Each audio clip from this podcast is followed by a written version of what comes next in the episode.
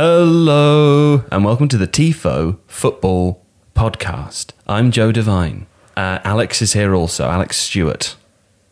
Hello. Hello. Hello. All right. Yeah. Good. fine. Today's episode, what did you say? Fine? Yeah. Yeah.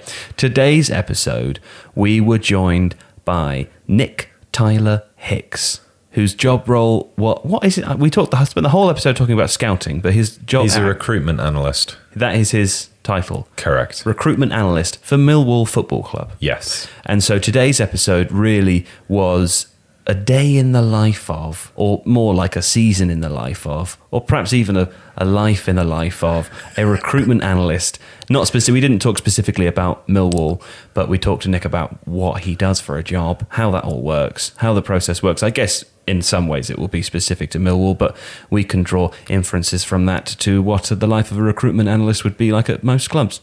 Um, and there's some interesting little nuggets to pull from this one.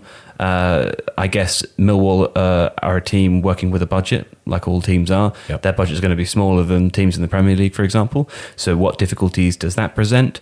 How do players become flagged to look at? How does the um, or, I mean, the organisation of it sounds like a nightmare. Uh, not in that they're doing anything wrong, but just in that, like, the, keeping on top Just of all a that huge information. amount of information. yeah, A, a lot Enormous. of a lot of work. Yeah. Um, but yeah, we talked to Nick all, all about that um, and found it very interesting. Hope you find it interesting too.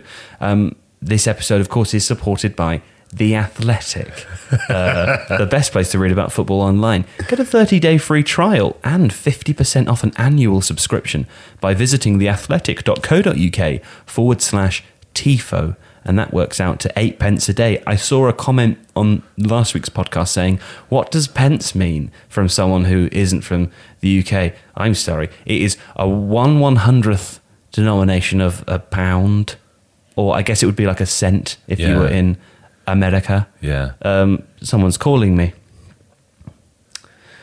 But I won't answer it now because that would be inappropriate and Thank you. a bad timing in the middle of uh, letting you know how great the athletic is.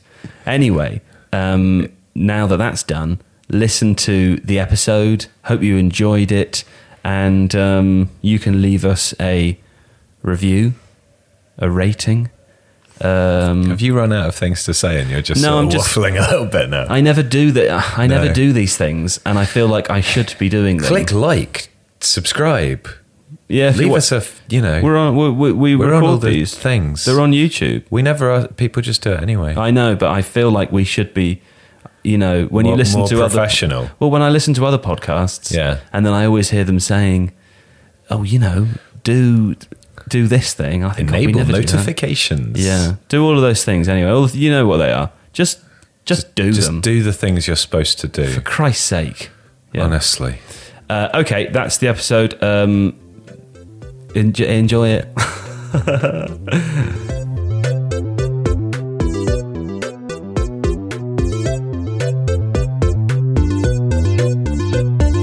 Hello, Nick Tyler Hicks. Thank- Joe. Thanks for coming, man. Really appreciate it. Um, what is your job title?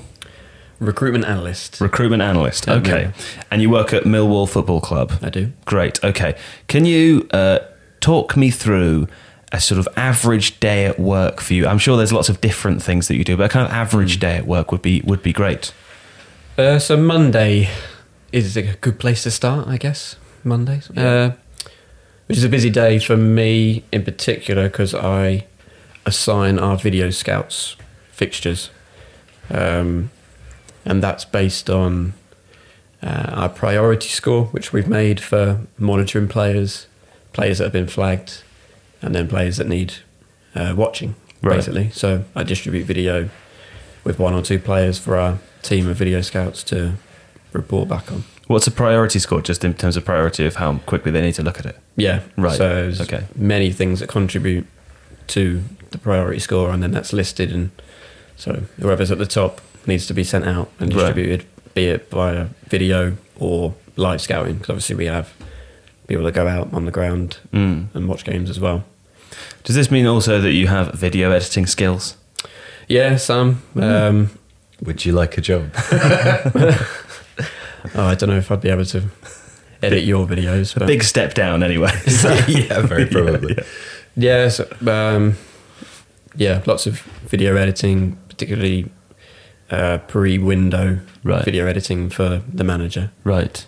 Um, And are you going through lists of things that they would like to look at, or are you providing the things that you think that they need to be looking at? Is it a kind of mixture of a bit two? of both. You, Yeah. you you learn over time what that manager would like to to see Mhm. examples of for a player. So there's an element of clips involved of that player doing it, but then you can't be just watching a game sometimes to see how the rest is unfolding. So Mm.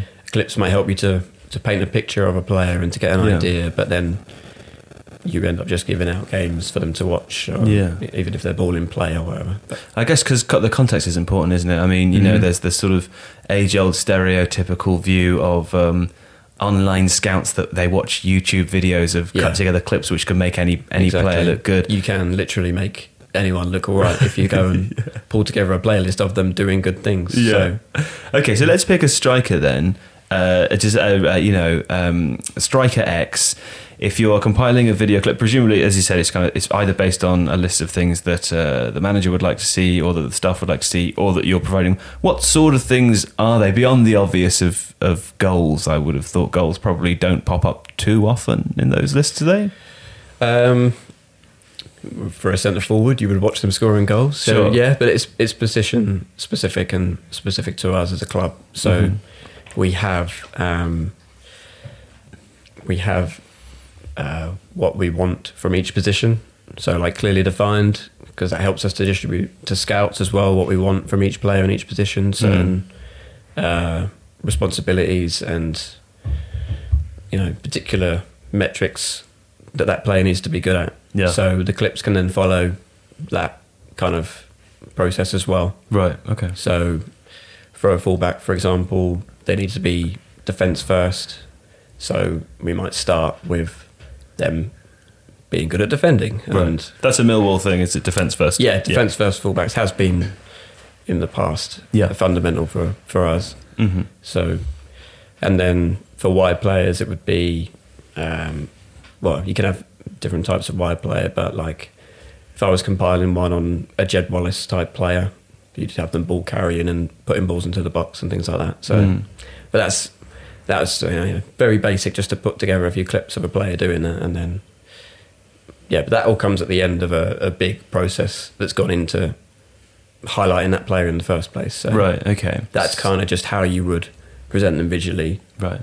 and through video to those that are then going on to make a decision. Right. Okay. So presumably the, the, the process starts with you have a sense that the manager is going to want to play, let's say, 4-4-2, and they would like a particular kind of defensive line. They'd like their wide players to do a certain thing. They'd like mm-hmm. to play one big aerial striker and one smaller, quicker striker, etc., etc. And then I'm guessing there's a squad assessment for who you've already got. So you're you're looking at weak points, and then everything else stems from that sense of what do we want as an overall picture, and where should we be looking to improve? Because you can't you can't constantly improve everything, right? No, I mean, that'd if be you too can time consuming. if you can target the weakest player in your squad and look to improve them, then you're improving the group because we, especially us, we can't go out and improve on our best player. Yeah. like whilst keeping our best player. It was mm. That that We- was a point that was made in I can't remember if it was Soccernomics or the numbers game, but it makes much more sense to improve your weakest player rather than try and go out and buy somebody who's fantastically great, perhaps in a position where you're already quite strong.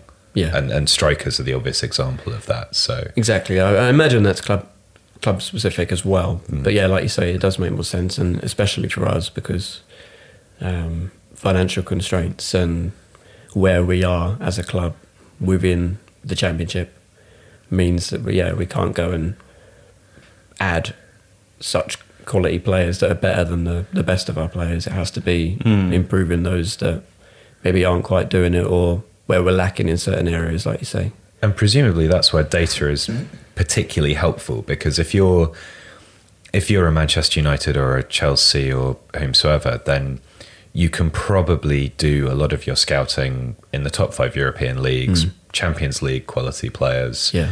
It's you know the pool is as big as well. It's slightly bigger than the pool you're looking at because there'll be a degree of quality that you probably can't attract, but you don't need to look across the whole thing. Whereas you guys will be, I'm guessing, looking for players even you know at sort of Scottish Championship level, League Two, possibly even Yeah. the topper echelons of non-league. So the the pool of people that you want to be looking at is much much bigger. So data then Yeah. helps winnow that down.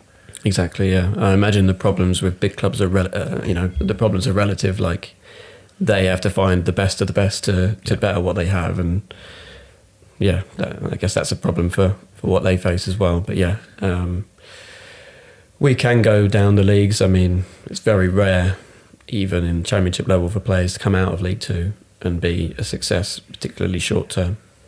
Um, well, what we've found and what we've experienced over four years of recruitment now as well. So Just as a result of the, in the gap of and quality in the leagues. It, it seems to be growing as well. Like Premier League to the Championship is huge. Championship to League One it seems to be getting bigger and bigger and bigger. really. So even the example of players last season, the better players in League One that did get moves haven't quite hit the ground running. Obviously, Mm. it's long term.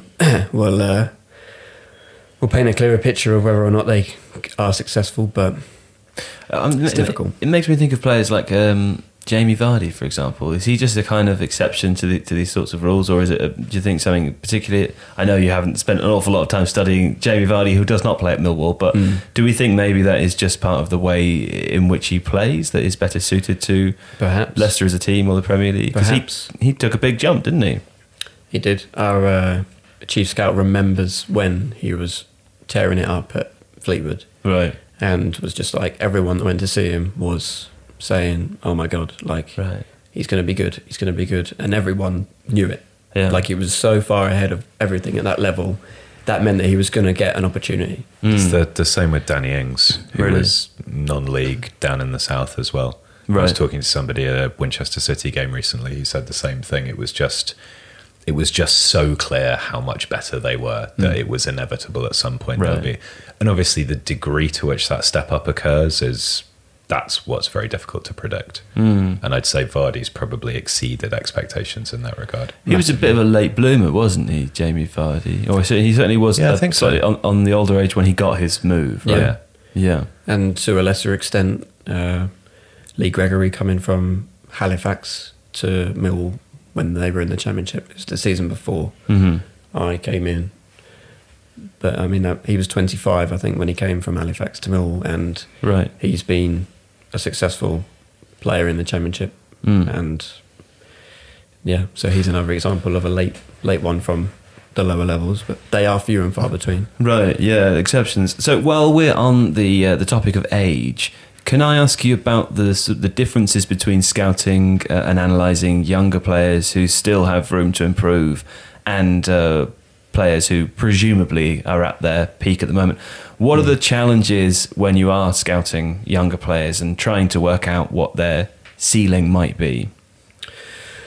Well, all sorts really. Um, I personally would look for like a base level of technical ability, and if they have that, then What does that include? touch. hmm So like a good touch, they strike the ball cleanly. Like we watch a lot of football, so you see a lot of players that, that can't even strike the football, but if they're athletic and you know do a good job for their team, that can take them so far. That's But interesting. A player with more a fun like a, a higher level of fundamental technical ability Mm. can develop the other side of their game, then they would be one to monitor over a longer term. And is, is that instinctive or technical? Do you think? Can you teach a player? To, I mean, I know you. I'm sure you can teach the techniques of touch, but with the players, uh, you know, you don't have to name names. But at the, in the Millwall squad, for example, the player who you consider to have the best touch, would you say that that player has that instinctively, or is that something that they've learnt? A bit of both. Yeah. bit. You can certainly develop it. Um, yeah, I, I, I probably will go back to Lee Gregory because he came from the National League, but the strongest part of his game in the, the most, well, the last couple of seasons has been his like hold up and link up play, Right. like in his first touch and in helping us get up the pitch and and whatnot has been like class. Mm. So, whilst I wasn't around when he came in, I doubt it was that good. But it's something he's worked on and is like outstanding at now. And Right, yeah. I even saw him for Stoke a few weeks ago, and it was still it was like a masterclass in in hold up play and link up play Right. for, for a thirty year old who was in the National League five years ago. So. Okay. So back to the base level then, we've got touch, being able to cleanly strike a ball, are there other things? I mean, I know it's, it might, it's a funny one, obviously talking to you about it, I'm kind of keen to draw it out because Mm. these are things which will be obvious to you when you go to work, but to me, I'm sort of thinking, what, what does that actually mean? So if we can, is, is there, is there anything else which is involved in what you would consider to be a fundamental base set of skills? Um, Do you consider athleticism as part of that, or is that? yes, yes, absolutely. You- You have to really, um, but that can be developed as well. hmm Um, but then there is a certain a way a player runs can can please you aesthetically speaking. So Right. that you know the distance people cover in games is always interesting for us if we can get hold of it. It's not something we we have Mm. uh, unfortunately like to work with or to analyze, but that's always interesting in total numbers of ground covered. For example, like they might cover the highest amount, but if they don't please you aesthetically speaking, you might have never said that they would be able to Right. to cover that kind of ground. So This is Jordan Henderson. But Yeah. also, I watched um, I watched a, a YouTube video of clips, which doesn't tell me anything about um, the play. Is, is he at Salzburg, the player that Manchester United are reportedly interested in? Haaland, is it? Is his, his name the striker? Yeah. Uh, he runs so weird. I've never I'd never watched him play before. He runs in such a strange way. He's quite tall and he's really hunched over, a bit like how Alexis Sanchez, the opposite of Alexis Sanchez, is running with his chest first. He sort of runs with his nose first. It's very strange, but in a Paul Pogba like way, seems to be Yeah. able to uh, spindle the ball around with his very very long legs. But watching him run, you would think he probably doesn't have the athletic ability to keep that up. Maybe that's just a, a trick of the eye. I watched a player Tuesday who was very stiff and very upright in their running style, but rapid, Right. um, rapid in straight lines. But then when it came to stuff in close quarters and agility speaking, he wasn't very good. So Right. as he progresses, uh, whilst he's kind of standing out at what he's doing now, because he can knock and run, you know, his lack of agility and his the way he moves might come back to, you know, be detrimental to him or might hold him back when he as he progresses up the levels. It was a young player, so okay. uh, that was an interesting one for me as well because I could tell within 30 seconds of watching him run that okay, you're not, you don't please me aesthetically speaking, Mm. like from an athletic point of view, but he's so quick and Right. can do, you know, what he can do there. Does that outweigh what he can't do Mm. there? So it's, it's that's always the dilemma you face, really. Do you have a sort of internal grading system in your brain when you watch a player like that and you think, let's use this example, okay, he can knock and run, he's fast in straight lines, but there's an agility issue there. Maybe that means that he might be, broadly speaking, successful in League One, but not in the Championship? Does it work like that in your head? This, yes, because uh, I fill in a report on that player. Like I've done a Mhm. report on that player from that game, Right. And we have physical. We have a physical section of that report which is scored, um, and that includes agility, pace, mobility, etc., along Mhm. with a few other things. Um, we also conclude our reports with where you think their current ability is at level wise in the English game. So from non-league to Premier League and then on the back of that you have a potential ability Right. so you have to make that decision on every player in every Right. report from you what you watch so yes and for him i'd put current ability league 2 potential league 1 Right, okay. despite so that's based on this one time i've seen him play Yeah. and And that would be finessed if you were to return to see him again or if another scout yeah saw him. yeah so i i could easily change that Mm. or if i you know likewise if i felt i stuck by what i saw originally then That's a lot of responsibility, isn't it? yeah and Does it, does it do you feel that? We've had to we've had to help the scouts with it a few times because they they might even call up because this is a sort of last six months this report template where we've demanded that Right. kind of uh, ruling on ability and potential. But yeah. they're like, oh, it was a terrible game. Like, how am I? I don't really want to say what level we could play now based Yeah. on this terrible game, Right. And, and, and as well as the potential of this player based on this one example. But that's exactly what we want. Unfortunately, that's the nature of scouting. Is there a, is there a little note spit where you can write in those caveats?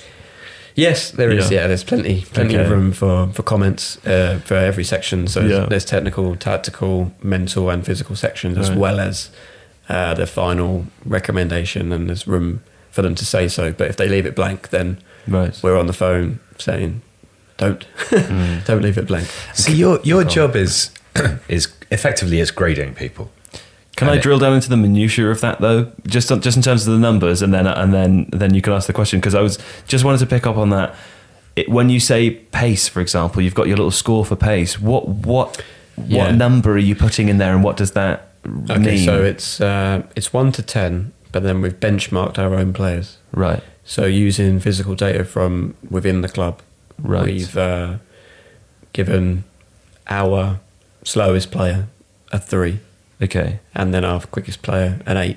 okay, So that, and we've done that for each metric. So our lowest rank was three, our highest rank is eight for all the physical metrics. so it's internal to the club, and it's not a sort of more universal thing. You've No, come no, up with no. this yourselves. Okay, yeah, it's specific. Um, right, the, the physical metrics used to be very poor to very good, and it left so much Yeah. obscurity. So we've changed it to to numbers because the physical data, is, especially, is something you you can't get data for, or we can't get data for. yeah, So we need that judgment to be as accurate as possible from people who have eyes on the player. hmm And then if we're averaging those numbers to to paint a physical picture, a physical profile of that player, then that's what we do. But yeah, Right. we have benchmark Millwall players. So Do they know their numbers? No, no, no, no, no, No. It's all from their testing, so they'll know how they tested and Right. where they came as Yeah. within the club, but they don't know that they're part of our reports. Okay, well, right. they might know. It reminded me of when Lukaku posted that picture of uh, the slowest uh, runners at United. Go on, Alex. Um, yeah, so you're you're grading players, and those judgments. Obviously, you'll you'll watch. I'm guessing probably well over hundred players during the course of a season. Easily, yeah. um, and everything is kind of kept on file. But, and I don't mean this in a bad way. Who grades you? Because the the process of, sca- I mean, everybody. I, I'm sure everybody's got a story of like, oh, I saw that lad in the park and he now plays for England or blah blah blah. Um, My dad played with Glenn Hoddle, well, there you go. five years behind or ahead at school. I can't remember, so not really. But yeah, that's yeah. that's our family's version of that story. That's that's good. It's not, it's not strong. Um, it's not, not the strongest. it's not that good, is it? No. Um, Yeah. I don't I don't have any, but Do you not? Well, then you not not you win. football wise. no, um, we digress Yeah. as usual. Mm. Mm. Um, but presumably, you're the way that you're kind of measured, or not you personally, but scouts in general. It can't simply be on the fact that I don't know. You maybe went to go and watch a guy once, said that his ceiling was the championship, and he's now an England cap player, and therefore you're terrible at your job. But how is it assessed? Well, Do they keep be- track of everyone that you've looked at and kind of compare it with how they're actually doing and then say, well, this guy keeps getting it wrong or keeps getting it right or A scout for the scouts. Right, kind of, yeah. Well, I mean, I guess a director of football would partly be that, but I Well, we, we're constantly doing that with our scouts. So yeah, you're you're right in a you're right in a sense that who's doing that for us. Yeah. because we're we're essentially going through who the scouts have recommended over time and, and looking into how they how that's worked out Mm. and then judging them accordingly.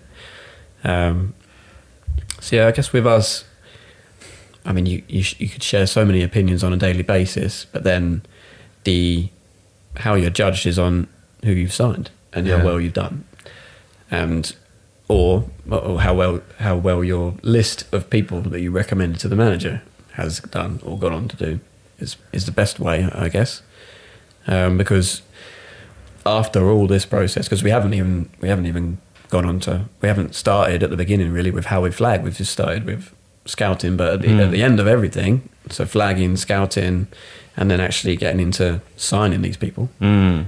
Um, oh, I've missed what, what point I was making. Well, let's take it. Let's take it back to the beginning though, there, because that, that's an, it's an interesting place to start. When you say flagging, presumably you mean flagging up to the club that this is a potential player that we should be following. Well, you say the, the club, but we are the recruitment at the club. so yeah, so, yeah, flagging it's up to yourselves. flagging up to ourselves, Yeah. um, and yeah, going into the database because Yeah. we, we've built a, a database, so to speak. Um, which includes all the players that you like, or yeah, more. or that have been flagged. Right, So okay. we have we use data to flag. Um, How many are in there? at the moment, it's relatively new because Yeah. we were we were using like a provider, um, a provider uh, that still provide the report templates for us to use, Right. Um, but it wasn't so efficient or effective at like actually analyzing the reports, and Yeah. we've ended up having to pull them out and make our own because Right. what we wanted to do with it isn't really achievable with the provider. So um, it's relatively new, but there's about 400 players in it at the moment, for example. Okay. But uh, And they're all at different stages in the process of. Um, some of them presumably haven't even got around to looking at yet, right? uh, yeah, exactly. Yeah, Right. um, players that have been flagged recently might, are on the agenda for watching, and, and they'll have a higher priority score, for example, Right. to those that haven't been watched. So how does someone get flagged? So yeah, like uh, as I was saying, uh, we use data. We analyze data. Um, we have a couple of providers. Uh, so we use Opta uh, and Scout. We run data through our, our own system, which we've built, and that will score players and provide rankings and lists in them in themselves Mm. of who's performing well per league, positionally speaking, and comparing across leagues as well. So you could flag data, uh, flag players up that way through data. Um, there's always, always uh, the option for scouts to flag players as well. So Mhm. if you're at a game and you've been watching a couple of others who we've asked them to watch, but someone else caught your eye, The goalie's great. yeah, Yeah. they can come back and say that. Same with us when we're out watching games. Mm. You know, we don't believe in one thing over the other. It's Yeah. use everything to your advantage, data and eyes, essentially, because you know. with the data, and we uh, we don't have to. I, I don't want to ask you for top secret, uh, top the top secret of the trade behind the Millwall's closed doors, but. Can we just pick a sort of random example to help the listeners understand what we're saying? When you say that you use data, would you say, for example, that let's say uh, you had or Millwall needed a new uh, right back, and that there were these, uh, as you said, already defence first as an example, Yeah. or someone who was quick. You use the data you narrow down first when you for Yeah. depending on who you're looking for. That is that is that right? Yeah, exactly right. Okay. So the score that I mentioned is is weighted towards those Right. um, player requirements, mm-hmm. and they're adaptable. So any change in the requirements of types of player, you can change the the weightings, and that will churn out a different list. Mm. But yeah, it's, it's like 50, 60 metrics, I think, with Wyscout, and then Right. a few more with Opta. And then we're weighting all of those and producing a number at the end of it, which is hard, which is Mhm. difficult to do because Yeah. one number to summarize every player is difficult. But then Yeah. you, we break it down with uh, defensive, possession, attacking scores, and then we'll look in, we'll like dig a little deeper with specific metrics as well. So it's not just here's a list of players in order, go and watch the top five. It's Mm. it's more fluid than that, but it's there for us to use and to to say, oh, this performance data is excellent. It's worth looking into this player a bit further, and we can also type their name in and see who's watched them previously, what they thought of them. And they might get like a fresh flag or a boost on our priority score to, to go and watch Right. them. Are there certain leagues that you don't look at simply because either the overall quality of the league is so poor, even if there are outstanding players there, it's probably not worth committing resources to them, or you don't have the resources to monitor them, for example? Uh, yes and no. Um, we were very much domestic based uh, up until the summer, and we've now expanded to certain leagues abroad. Does that Um, mean you get to go on holidays? They're not called holidays. No, Joe. sorry, not holidays. Scouted assignments. Work assignments. Yes, that's Yeah. that's what I meant. Yes, Yeah, yes, exactly those. yes. Uh, yeah, I've been on a couple Great. since, so that's. Are you allowed to say where you've been? Not to clubs, but as countries. Uh, I've been to Germany and to Ireland. Great. So Both brilliant places to go. yeah, Yeah. And I'm, Where- I'm learning German as well. So south or, to- or east? Were you near? Were you near the the, the coast in Ireland? he's not going to tell you. no. Okay. Just, just trying to narrow it down. Uh, okay. okay, But those so those leagues, going back to that, sorry, those Yeah, leagues, uh, we chose those based on um, strength as well as financial analysis. We kind of looked into the average wages um, and the level using uh, ELO and a couple of other things that we use as well, and and sort of worked out pound for pound where was strong or. in- Especially in relation to the championship, where could we find value? What's we- ELO? ELO is a system. Have you used it? You're not, you're not- It just makes me think of the band. That's all. yeah, not the Electric Light Orchestra. They're not compiling data on leagues, but it's a it's a way of comparing teams across league using Right, a okay. system of like historic results. Okay. And so, I think that's mainly driven from when clubs have met uh, cross border in European competition. But Okay. then from that, they're analysing the league and giving each club within the league a score. Right. Okay. So we've been able to compare using that and a couple of other things. So it's a Um, bit like a coefficient or something. Yeah, Yeah. So like strength across Europe, and Mm. so looking at the championship, who compares well with the championship, and then financially speaking as well. Okay. Like, uh, It's interesting because you have, I mean, I know probably, I don't know, maybe like two seasons ago, three seasons ago, Bundesliga 2 was mm. really hot for players that were coming out of Bundesliga 2 and doing well in the Bundesliga or elsewhere. yeah, League de, you know, probably two seasons ago, a season ago is the same thing. But it's one of those things where if the financial imperative is also really important, those Yeah. league league Ligue 2 in France is really good at producing talent. But the more that people recognize that, the more the financial thing becomes an issue because Yeah. suddenly those clubs turn around and go, well, actually, everyone wants to buy from us. So, So, so Ligue Deux so you've got to keep staying ahead of that. Ligue Deux is a is a saturated market now. Yeah. Like every club, it seems, uh, because I think we're fairly uh, late to the party in terms of European scouting because of just because of where where we are as a club and financial limitations and this that and the other. But Ligue Deux, yeah, like you say, produce so many players now that everyone is is there watching. So again, you just create another market of teams competing and, Mm. like you say, agents and clubs demanding the the according fee because Yeah. there's there's quite a few takers for their players, so they can use that to their advantage. And less so probably with Bundesliga two at the moment. There's still some value there, Yeah. so that but that will become less and less um, with with more and more success. Um, but there are a few other leagues uh, that we've worked out are potentially like good markets for value Yeah.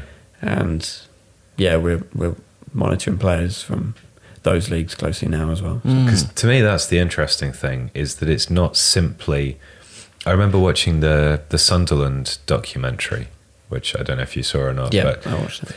They had they had what I'm guessing was their sort of flagged list of players that was Mhm. brought to the the chairman, and and it had people like Zlatan on it, and it was it was Yeah. there was a sort of a sense of which that, that not to do them any disrespect, but there's there's a you're not just looking for the best players. No. You're not even looking for the best players for your level that are affordable. What you're actually looking, I think, a lot of the time, and- and particularly if you're the sort of club that I think Millwall is, you're looking for the best player at the best value. Yeah. And that that's such a crucial element of it that it, you can't just look at who these guys are and what they do. You've got to look at all of these other facets like Yeah. is it a saturated league? What are the agents like? Is everybody else looking here? You know, Yeah. are we going to get into a bidding war with other championship clubs or is the competition, I don't know, the Austrian Bundesliga? So yeah, I mean, like I mentioned with the the data flagging lists of players, if those players are already pretty well known and have a a market value of you know several million already, it's unlikely that they're going to be an option for us. So you have to use a certain amount of uh, common sense with it. Um, but also, we've made a couple of tools for estimating transfer fees, and that's helped to provide values on our own players as well, which have been used in negotiations with other clubs Right. in Ah. terms of Uh, Do those work on historical examples as well? Um, yes, it has. It's it's used historic transfers to produce those values. Uh, Right. Obviously adjusted for the times, Right, and yeah. the increase in whatever. Mm. But um, yeah, that's just one thing we use to to work out. Okay, what could the fee be for them, and, and is that within our our remit? Right. um, along with common sense. Um, going back to the Sunderland thing, though, I th- I suspect some clever editing on Netflix's part. Oh, I'm sure whereby that was was. probably just a list of out of contract players, and his name happened to be there because we produced the same lists, and his name would have been somewhere on there, but wouldn't have been read aloud for a, a TV documentary to come along and point point fun at because obviously there's a, a hell of an eleven of out of contract players across across Europe if you you know could afford all the wages under the sun. But Talking of out of contract players briefly, sorry, before. Given Premier League clubs and the massive infrastructure they have around academies, the under 23s league, that sort of thing, how much of an impact has that made on clubs lower down, both in terms of players being hoovered up from catchment areas, and obviously you're in a hideously competitive catchment area where you are, but also some of those players being released for whatever reason and actually being really, really good quality players who just don't, you know, for, you think of someone like Josh McEachran at, um, who was, I don't know if he was released or bought from Chelsea, but didn't make the grade at Chelsea, but has gone on to be instrumental for Brentford. You know, Yeah. Are there more of those guys around? Well- Uh, is it better that they're going through the academy before they come to you or? we're finding that there's less and less of those now. Right. whilst the big clubs will just hold on to their players for as long as they possibly can because they can, they can afford to. And if that player shows anything, any sign of becoming something, then they can afford to keep them around. This is an advert. This episode of the podcast is supported by The Athletic, the best place to read about football online. Visit www.theathletic.co.uk forward slash TIFO for a 30 day free trial and 50% off an annual subscription. Also, very exciting announcement, Alex. Mm. The Athletic, look more excited. Well, I'm- I don't know what the announcement is yet, Joe. Uh, okay, well, I'll greet the announcement with an appropriate level of excitement. I'm looking forward to hearing that because I'm going to tell you that The Athletic are releasing a series of new podcasts. Oh, That's not excited enough. well, Okay, let me tell you what they are, and provide maybe me you'll be with more some excited. details. Okay. Pod, I mean, there's more than this, but podcast number one, I've got three here that I can tell you about. Podcast number one, the Ornstein and Chapman podcast. Oh, recognize those names? Yes, I do. yes. Yes. Okay, not that excited yet. Mark Chapman and David Ornstein break open the week's biggest stories and take you deep into the inner workings of the football machine. I am a football machine. I like Mark Chapman. Yeah, I like David Ornstein. Yeah. I mean, that's a that's a that's a what do they call that? Like a primo uh, uh, team, primo team. Okay, listen, that one sounds great. If that doesn't tickle your fancy, I can't. I don't know who you would be if it didn't.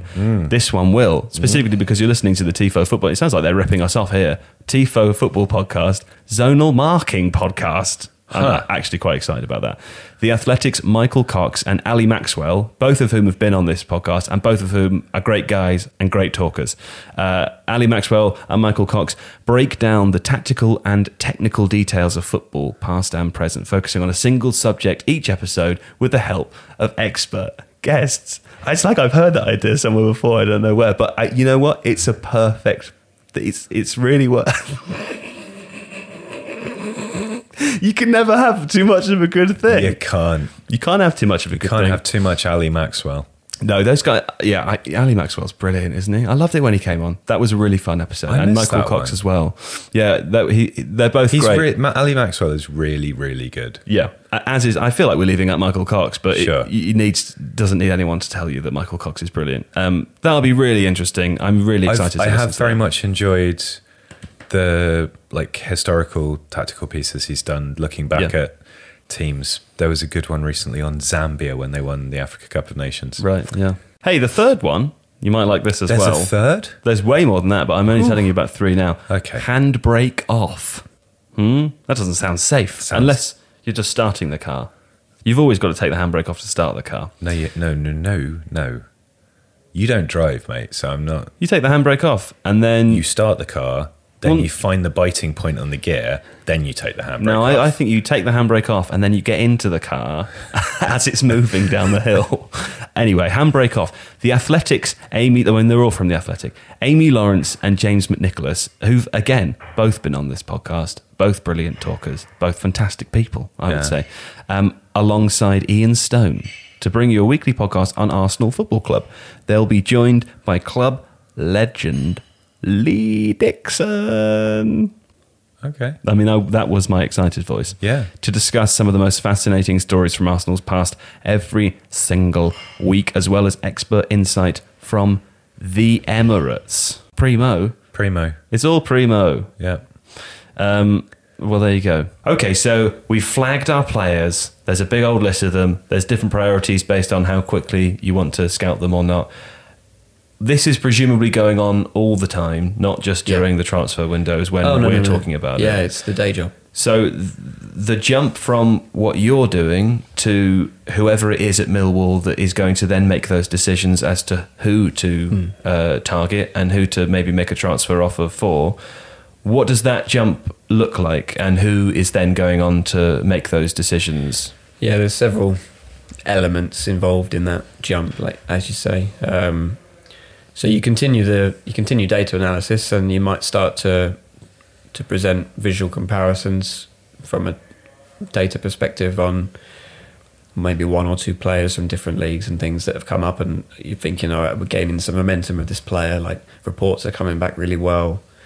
Um, let's start to delve even deeper into their into their data, and so you might begin to draw comparisons between shortlisted players, and you also start to dig a little deeper into that player as a person as well, and you know delving into character. Mm. Um, Is that by, by asking people that you know in the industry for their opinion, or It wouldn't be me. That's not really my job specifically. But uh, our head of recruitment will be has so many contacts and relationships across Right. football. So there's always someone you can call about someone. Right? Um, he's also always liaising with agents and things. So you start to build relationships with players who you haven't even spoken to yet. So Mm. you know you're you're laying the groundwork for what could be, and like getting a, an idea of that player as a person as well. And because that's a massive thing for our football club. Like they can't just be a good player; they've got to be the right player and the right person for us Mhm. to come and play for us. Um, so all those elements will start to go into these lists. We start to build some lists of options, like who are your priority options, who's Right. who's next, and and obviously then the financial constraints come into that as well. So it Sounds like organizationally, there's a lot of admin to do there. Like so much admin, quite yeah. difficult. I mean, even just how you're describing it, I feel like it's quite difficult for me to get my. You know, if I were Yeah. doing your job, and I mean my job, there are very few different things that I need to do at once. But if four things happen, I get a bit Yeah. flustered and need to take them one at a time. Yeah. When you're coming back to look at a player who's been, you know, listed with a certain priority, presumably you are then remembering the last time you, that you looked at them, and you've got all of these other things going on with ev- their every position. report gets logged. We- Right. We, start to build. Um, So you really rely on, on that kind of uh, Yeah, the, yeah. the foundations of that. that's relatively new for us as well. So previously it was keeping a mental track and Right. and constantly uh, looking into that player's profile on on this sort of uh, report provider and and reading through the reports and thinking, okay, well I've had like so and so many sign verdicts Mm. um, or very positive, high scoring monitor verdicts. Because on the on the bottom of each report, they can put uh, whether they would don't sign, monitor, or sign them, for example. Right. So Okay. you can start to look through all those reports and working out who's building momentum and Mm. strong monitors and sign verdicts and stuff. But now, obviously, we have this system to to do that for us. And again, we've got a score. we love a score, um, a confidence score. A confidence So score. yeah, that will be, be- be made up of uh, the reports that we've then fed back into the the system. right. So how high did their performance score on the scouting report? What was the verdict? Um, who the scout was that provided the report as well, because we have Right. different levels of scout, Okay. um, and that will contribute to a confidence score in that player. And as that score goes up, you start to think, okay, this player Okay. Is building. It really is like a computer game, isn't it? I mean, you know, where, where uh, it's obviously a much more complex version of it, but a rudimentary. I think they do this in, in, in, in FIFA, certainly in the mo- most more recent versions. When you want to go and sign a player, you don't immediately know all of their stats, and you, have, to scout, them, first, to yeah. yeah to have those things revealed. That's very interesting. I hate to cheapen this conversation by what I'm about to say, um, because I'm going to compare it to to the film Moneyball, because that is my only real reference for these sorts Yeah. of discussions.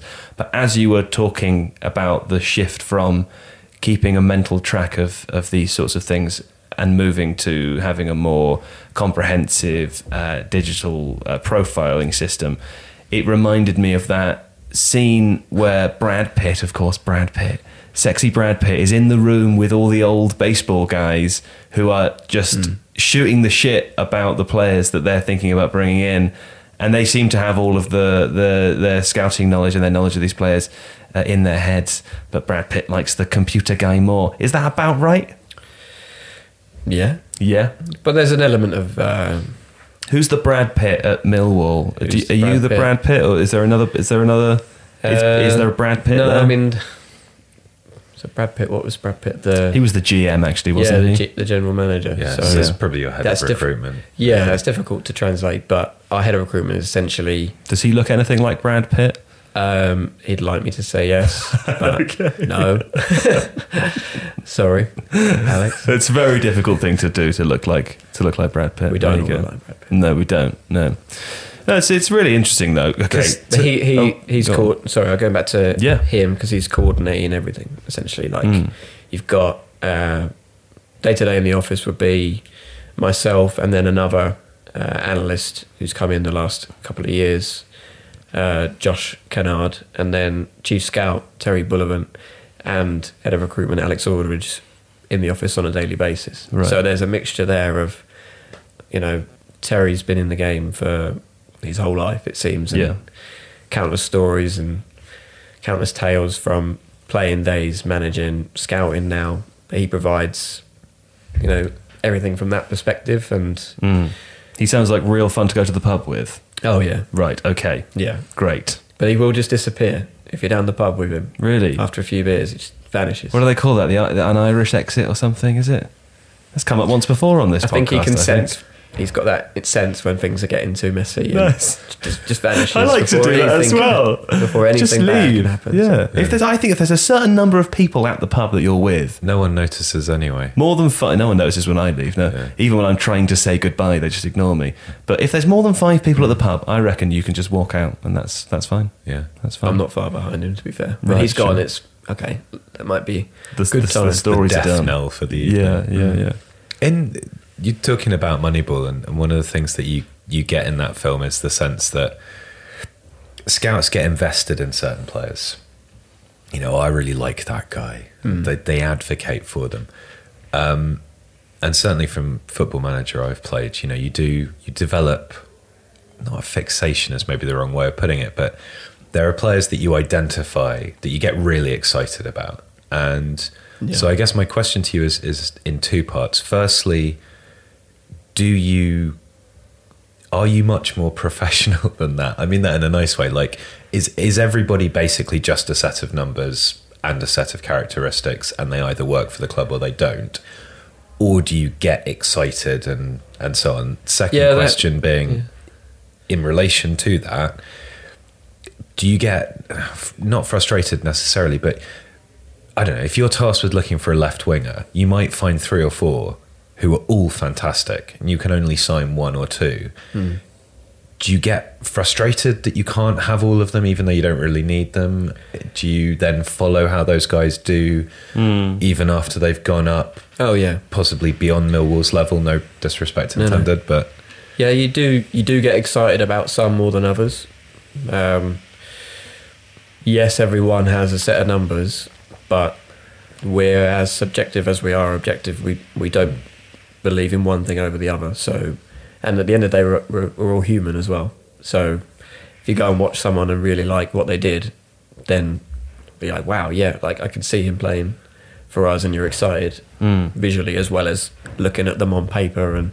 Do you find what- yourself making an argument for them more back in the office if you've really enjoyed Yeah, them probably, playing? if you've Right. seen it- if you've seen it for yourself. I've seen this guy. Yeah. we Yeah. need this guy. You can, they can probably tell. You can tell when someone's wrote a report and they're just doing absolute cartwheels about someone. Right. Like it's so strong. Like, and that will be reflected in that report score. So again, there is a number Yeah. to, to, to back up their excitement. Um, but like you said, there, there's an emotional connection. yeah, absolutely. There's Yeah, a- uh, you don't want to take that out of the game because we are bringing everything together to make better decisions.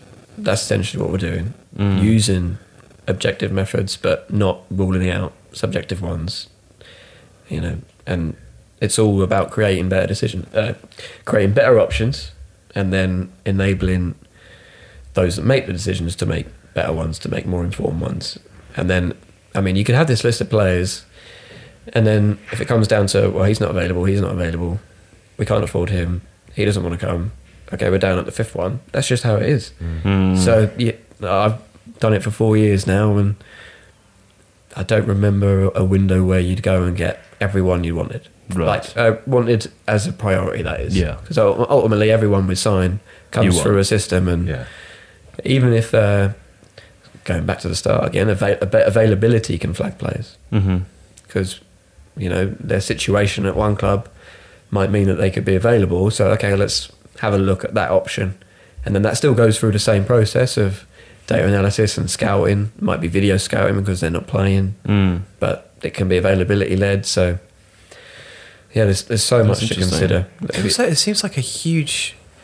I mean, no, it seems like it is a huge amount of work. Yeah. Because if you think you've got, you said something like 400 players on your current system, you've been doing your job for four years, you'll have been involved in the assessment of well over 1,500 players. Of course, we're, we're well, um, we started this is- system in the summer, and we're already up to 400 players. So, in the um, course of a transfer window, you might sign three players, four players maybe. yeah, So you're looking at probably a maximum, if we exclude youth signings, of somewhere between five and ten players joining Millwall in a calendar year. Yeah. And those five or ten players have come from a list of a thousand, Yeah. one and a half thousand that's why you have to use that are flagged. yeah.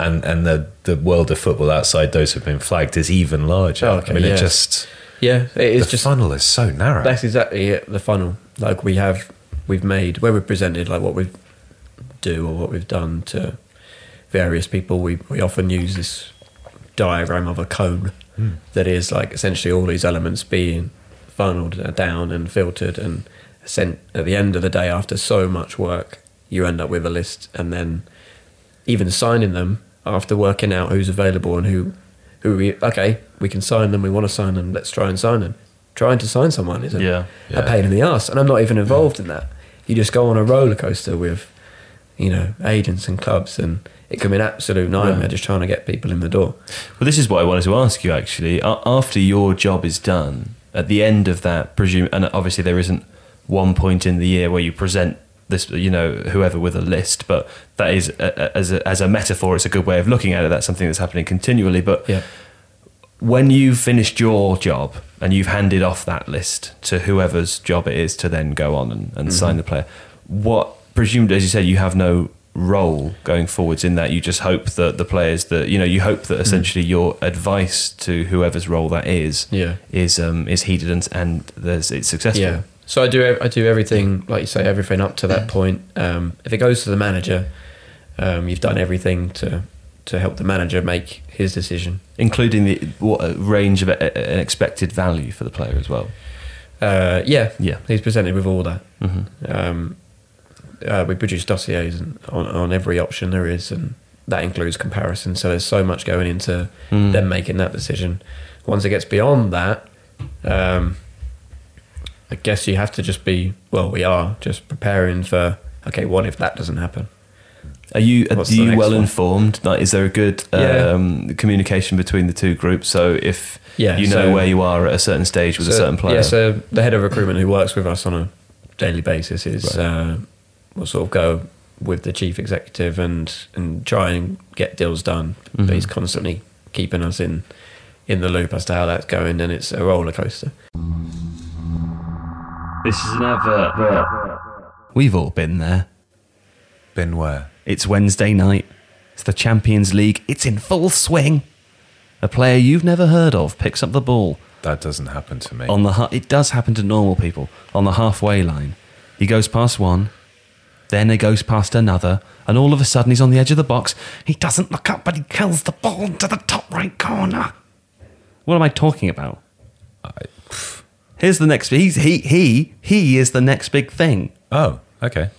Um, you know, you're sure of it now. Sure. How can you make a bit of cash from your prediction?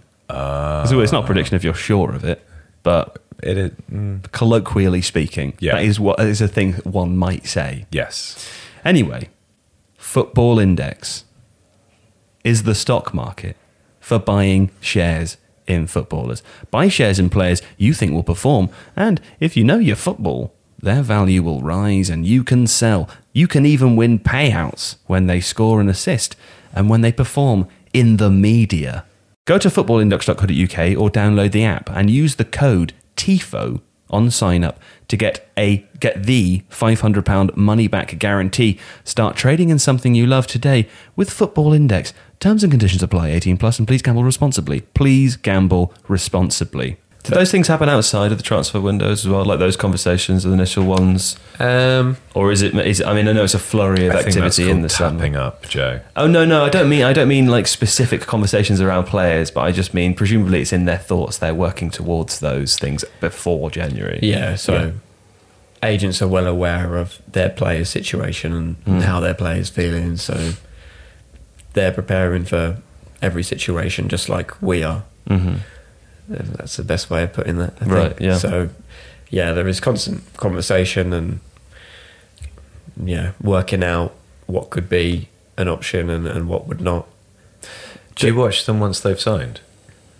Yeah, If you've got a lad that you've gone right, definitely put the house on him. Mm. Are you then checking in on how? oh yeah, that's the most terrifying thing. Yeah. When okay, you've you've gone through all of that, you've managed to get them signed, and then the first time they put on a shirt and step out, and you're there to see it. Okay, let's hope and pray he does well now because it's at at the end of the day that that's that's the job. I mean, you could Mm. not sign your top priority and they come in and do really well. You could sign your top priority and they come in and underperform. Yeah. Obviously, everything you're doing is also you're trying to make better decisions, but you're also trying to reduce risk. Yeah. Because every transfer there's risk. Like you can sign the most highly regarded player in that league or in that country at that time, and they come in and it still doesn't happen. Yeah. That that happens a lot and will continue to happen. That's people. That's performance. That's the nature of it. Right. So yeah, but yeah, going to watch who you brought in for the first time is Nerve wracking. nerve wracking. Yeah, Yeah. because On a personal basis, Mm-hmm. Presumably as well, the first time that you would talk to a player that you've scouted and that you've you know you've made the argument for is when they arrive at the club, right? You don't have a conversation with them before that. So oh, I wouldn't. when they do arrive and maybe you talk to them they don't they don't know who you are but you've spent maybe a year or maybe more Yeah. following their game I- I rem- it's a bit like you know i listen to uh, the adam buxton podcast for example i don't know if either of you guys listen to that no it's my favorite podcast and i feel you know that if i ever met that man in real life uh, it would be very an odd an odd dynamic because I Hmm. think uh, we're really good friends, but we're not. He doesn't know who I am. Is it ever weird when Yeah, you yeah. finally speak to them and I they've got no I- idea I, who I you don't are. really talk to the players. You don't, right, Because, You don't want to get attached. Partly because I'm not like that talkative anyway with people I don't really know. Right. Um, I'm getting to you to know you guys, so it's fine. It's great. You're doing a pretty good job, yeah. Yeah. Yeah. Um, but yeah, if so yeah, so like you say, you've done all that work on them, compiled this, compiled that. I've even prepared their presentation. Mm-hmm. So the manager used to sit down with uh, a target. Once we've gone through everything, you Right. eventually managed to get them sat down with the manager to have a chat about joining the football club. Mm. Prepared a presentation to to woo them Right. essentially. Put something together that will woo them, along with sitting down with the manager who will woo them himself. Mm-hmm. Um, I've done all that and they've signed. Great. See them in the, the canteen the next day. Probably wouldn't say a word. Probably just say, "All right." And also, I love the idea. it keeps me distant as well because Yeah. uh, if if it doesn't quite work out, I might be trying to replace him in six Right. months. Yeah.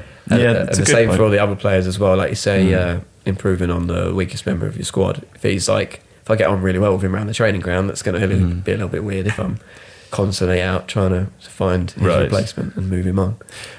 Well, can I take it back to the, you know, to sort of uh, unfairly comparing it to a game? Does it ever feel like, I mean, what you're describing, you know, this kind of. There's this a lot sort of game comparisons. Well, but there's a, there's a lot of work, that and it's a kind, you know, grindy games are some of the most popular games. You put a lot of work in at the beginning to see the results sort of at the end or an ongoing basis, right? But you know, just from what you've described, let's say you do spend a year looking at a particular player that you really like. you put all the work in, you make the argument for him, you do, you know, you architect the wooing stage, it all comes off, and then the player comes in. Yeah. At that point, and then you don't talk to him, at that point, does it feel like you sort of are playing a game? Because in a way, that is. I mean, I know Yeah, that, that is I know what you mean. Football manager is supposed to reflect that. I know what you mean, From a different perspective, do you feel like you reflect the game in some ways? I know what you mean, um, but I also like to dig into the the personality of the people. Like, Mhm. um, I get that from other sources, so I don't have to talk to them to, to Right. get to know them to work, you Yeah. know, work out what they're like and stuff. But we kind of try and do all that before we sign them anyway, because they Mhm. have to be um, of a certain character to to work well at our football club anyway. So Mhm. that's a big another that's another factor that I didn't mention in all of that um, recruitment process. But uh, so you do kind of get to know them without speaking to them, Right. So like, It's yes, that's like, a game, yeah. but without it. FIFA But and also just that you put a lot of FIFA like and Football Manager doesn't really have emotions and stuff. No, it? that's true. But the work that you do is removed from the result. I think that's kind of what I'm saying. Like if you know, it's a bit like um, I can't think of a really, of a good comparison, but things happen essentially as a result of the work you do. But the Yeah. but the direct um, th- them being a direct consequence of your work, but the direct link between that and the thing actually happening is a little bit existential in a way. Do you understand what I'm? Do you understand what I'm saying? Yes, as someone who used to play Football Manager a lot, Right. I I actually got I got annoyed once you got into the season. I didn't want to manage the tactics of games. I wasn't interested in that. I was interested in everything that you do. Right. I would have been then very happy to hand it over to and someone just else. Yeah. kind of get on with the next And then, set of. then really what's scouting. happened is you've just made things happen by sitting in a room and then going to, you know, occasionally going to scout Mm. players. And then a football club changes and you have a whole season whether you win or lose. As I said at the beginning, it's, it's a lot of responsibility, right? I Yeah. mean, do you, you, Are you in must Football. Manager?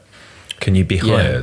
Hired? I think so. Yeah, because What's your star rating? Can. Do you have a star rating? Do they have those in Football Manager? My colleague Josh was obsessed with Football Manager and Right. is devastated that he's not on the latest game. but I've been on it for a while because I played for I think Braintree. I played for Braintree and I was on. Right. I spoke to the guy when I was there, and uh, so he put Braintree on the game. Right. So I've been on it ever since, and Right. even at, it's got my career history like at Histon, working as a, an analyst at Wow. Histon and stuff. That's on there.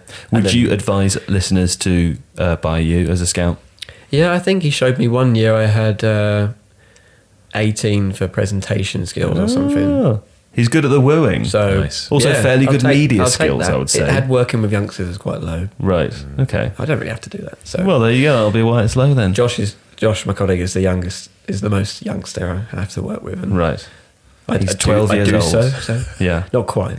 He's only just got a national insurance number. Uh, okay, so mm, I'm trying to think if there's if there's a question. you mean like that's close you're talking that, more so- about day to day working with the player? that I don't really have anything to do with like training and stuff. Yeah, or, or well, I'm more just I'm more interested in the in the in the relationship really based on Hmm. based on you know how how close you are to their numbers for uh, Yeah. for such a long time. It's a, it's a, it's an interesting dynamic. Um, what who uh, would you be comfortable telling me who? Well, maybe you would, maybe you won't. But like the best player that Millwall currently have that you feel proud to have been part of the work to bring that player in. I don't. I don't know if you want to start. Um, It's probably not fair. no, that probably isn't Um, fair. You can. T- will you tell me after we stop recording? great. Yeah. Yeah. Okay. You'll tell me I'll after. tell you That's after, but fine. You're more in. You're more involved with some than others. Yeah. Um, you're involved in everything because it Mhm. always goes through us. But if it's like availability or agent led, then you probably don't feel as excited about that one as another one Right. that you've monitored from, you know, wherever another league, another club. And you had. Have and you had those them out. moments where you felt super proud that you know a big part of it is down to you and it's worked out? Yeah, It feels then, good. But then you don't, you won't go around shouting about those ones No. because on, on the flip side, you could be more involved with one that doesn't work out, Yeah. and you're not gonna go around shouting about that one, are you? So No, but from a personal take- perspective, when you see them play and you see it work out, and you know, or mm. maybe let's say I'm they not, score I'm a not winning great goal. at self promotion, so I probably won't mention the good ones as much as I wouldn't want to mention the bad ones. But it feels good to you. That's the point I'm trying Yeah. to make. When you're not not to talk about it, but Just like quietly just to- satisfied. When you- Yeah, Yeah, when if you you when see you're in the them- stands and they score a goal or whatever. Oh, yeah, you, you, absolutely. you Yeah. have moments of like, fist bump. fuck Yeah. yeah. that was me, man. I Yeah. did that. That's, that's the first time we've sworn. No, I said shit earlier. It's Oh, fine. did you? Do you have to put a parental advisory on it? Yeah, we do. Yeah, but I, they all have that anyway, so it's fine. No one's phone has There a are- parent there are thing on these days. there are yeah there are amazing moments like that like when Mm. cause i don't get i get to the odd millwall game i watch a lot back on video Yeah. um, if i'm at a game and then like a big we, we love a cup run at millwall for example and like the win over everton last season when i was there and uh, a few of ours most of the team has probably come for us now to be fair but a Mm. few of our like most uh, involved ones like scored in like a huge moment for the club Mm. and you're just like wow this is great That's cool. You- Yeah. presumably you're. I mean, you said like it's a it's a day job, so you're, you know, you're watching football or crunching numbers nine to five, Ad- Monday to like Friday, you say a lot of admin as well it's just or admin. Do you, do you do you find when you go home, then that you just can't be asked to watch football? sometimes um, plus i have to draw the line with uh, my wife somewhere because Fair. obviously everything Yes. revolves around football Yeah. so to come home and then just stick more and more football on can get a bit bit much for Mm. her sometimes but she's pretty good and if i want to watch games then I'll make a case for it. oh, there's a He's got- player- he's really got present a wooing report, skills, you'll does sit he? down and say, "I've this- got a this presentation has for you." 18, such score such 18 such for that. confidence score, and Right. I really want to keep an eye on him in this Nice, game on yeah. the telly tonight. Or just Yeah. make something up. I like it. Um, one final question. Um, how do you do your job? How did you get to do your job? I mean, we a lot of people ask us who listeners to the podcast or you know viewers of the videos who want to get Yeah. involved in football. How did you do it? So, well, when I was at uni, which was nine, ten years ago now, during the early on in the second year, the opportunity came up to do some voluntary work with Histon. Um, and out of like a group of, I think it was 400 in this seminar about said opportunity, eight people went along to the club and uh, sat down with the manager, player manager then, which was David Livermore, and uh, said, "Oh, he was like, oh yeah, we've got such and such a role for you if you're interested." Blah blah blah, and then I think I was the only one that then pursued that interest. He didn't sort of go and keep everyone. He didn't go and chase everyone Mhm. to go and work for him. So I went to like a Histon under 18s game at Soham on a Tuesday night. I was late Mm. and I watched this under 18 game and did like notational analysis. Right. My first sort of taste of stats in football, basically, and everything pen and paper, put a little report together, numbers backed up with what I've bought, sent him a match report, and then the next day I was at the training ground, um, and it went on from there. So essentially, like that decision to go to Histon on a Tuesday night, or to Right. Soham, not even to Histon, but to Soham on a Mm. Tuesday night to to just put my foot in the door, got me an opportunity uh, working with him on games, doing video as well as data work, and then going into the training ground like after lectures on a couple of days a week, going to games and stuff. And then he went to Millwall under 18s. I joined him alongside uni, so I, all the time I'm acquiring education and experience Mhm. hand in hand, Yeah. and just work my way up from there, basically. Great, man. Hey, well, congratulations. Thank you. And um, thanks so much for coming on. We really appreciate it. My pleasure. Hope you come back maybe later in the season or next year. We can do another version of this. I'd love to. Yeah. Alex, thank you. Mm. And we will be back uh, next week. I know what we're doing. Next week is a big uh, Tottenham special. Why? Uh, Why, Joe? Why are we doing I Tottenham? don't know why. I, I feel like either. something has happened. I don't know what it is. But we have uh, Jack Pitt-Brooke and Charlie Eccleshare from The Athletic are coming on to, to talk to me about why what happened happened and why. And also you and Seb will be there to talk me through. I guess we will have seen probably two Jose Mourinho Tottenham games by that point. Um, So we can have a little uh, look back at the tactics of yesteryear and the tactics of now. Yeah? Sounds thrilling. Actually, given that I normally say I don't know what's happening, that wasn't bad, was it? That was all right. That was all right. Yeah. Uh, okay, thanks so much, and uh, see you next week. Goodbye. Hey, TIFO listeners, how does the sound of free beer sound to you? I've read that first sentence wrong, but don't worry about it. You understand what I'm saying. Free beer. All you've got to do is go to www.beer52.com forward slash TIFO and cover just £4.95 for the postage. Uh, new customers only, please. And you will get eight free beers plus two additional free beers. That's 10 free beers uh, delivered to your house uh, normally the next day. Um, although, having said that, if you are doing this before Christmas, you need to order them before the 17th of December to ensure that they will actually arrive before Christmas. You wouldn't want to miss out on them. Beer 52 are beer pioneers. They traverse the globe to find the best and most interesting beer from the greatest small batch breweries planet Earth has to offer.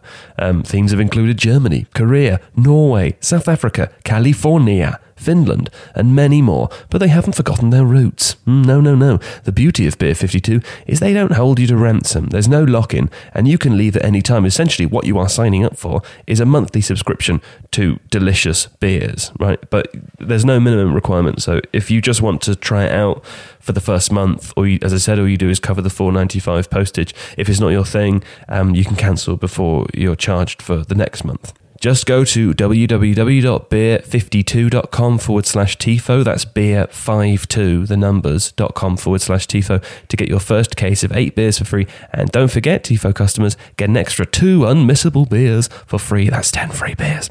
Uh, that's beer52.com forward slash TIFO. Claim this unmissable deal by the 17th of December to guarantee pre Christmas delivery. Thank you very much for listening to today's episode.